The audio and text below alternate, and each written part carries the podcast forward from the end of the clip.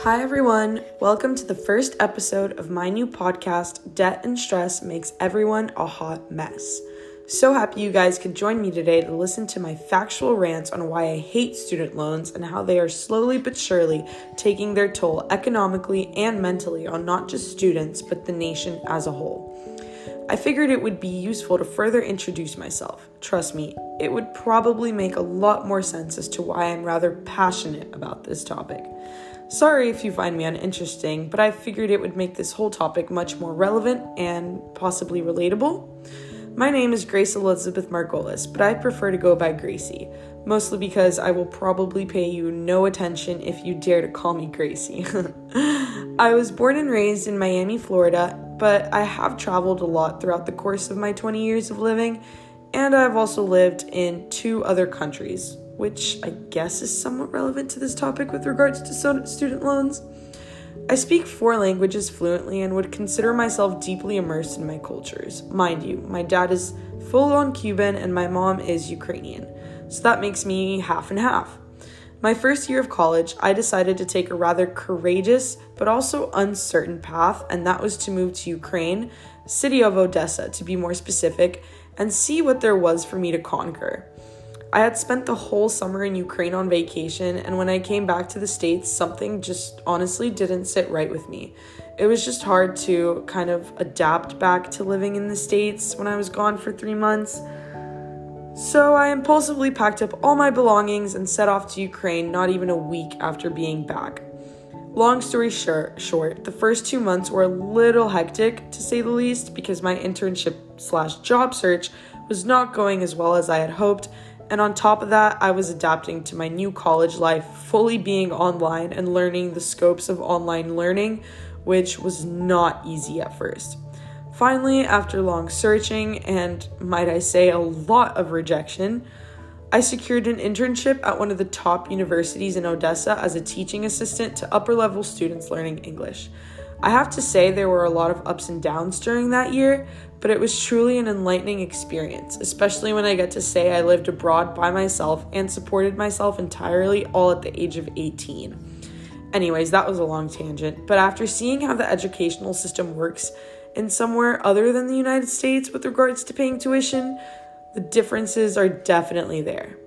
To start off this segment, I just want to briefly discuss student debt and the ins and outs of it all. Let's be real, the student loan crisis in this country has become far too serious to ignore. Currently, the total accumulated amount of student loan debt in the United States is coming in at a whopping 1.6 trillion. Yeah, you heard that right. By almost any definition, this economical and unstable debt phenomenon is definitely considered a crisis. Even I am currently enduring this crisis. I may or may not have been the brightest star in high school before I started my collegiate career.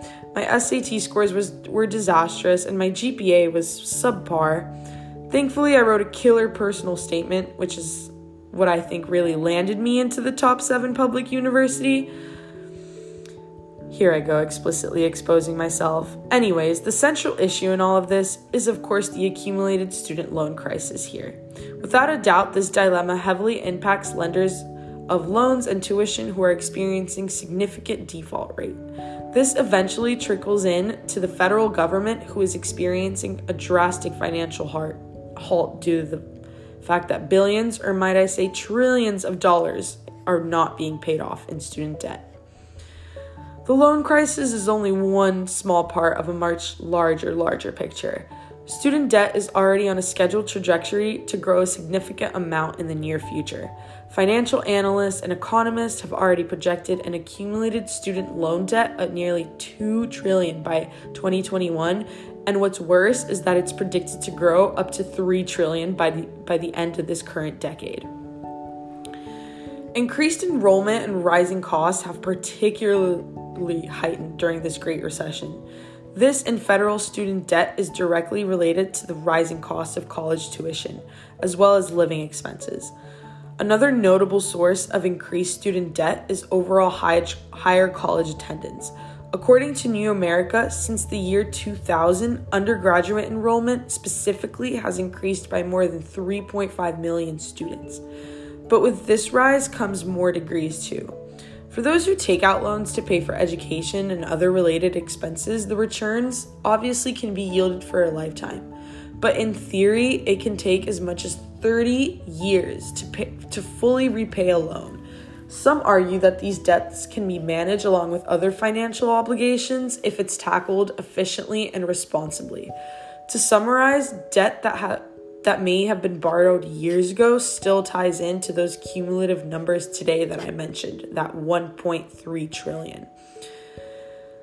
Thanks for listening to today's episode, everybody. Stay tuned for next week when we discuss overall experience when it comes down to tackling these obligations and how to cope and manage this crisis, especially if you or somebody you know might be dealing with what it feels like, what feels like an inevitable curse that will never go away.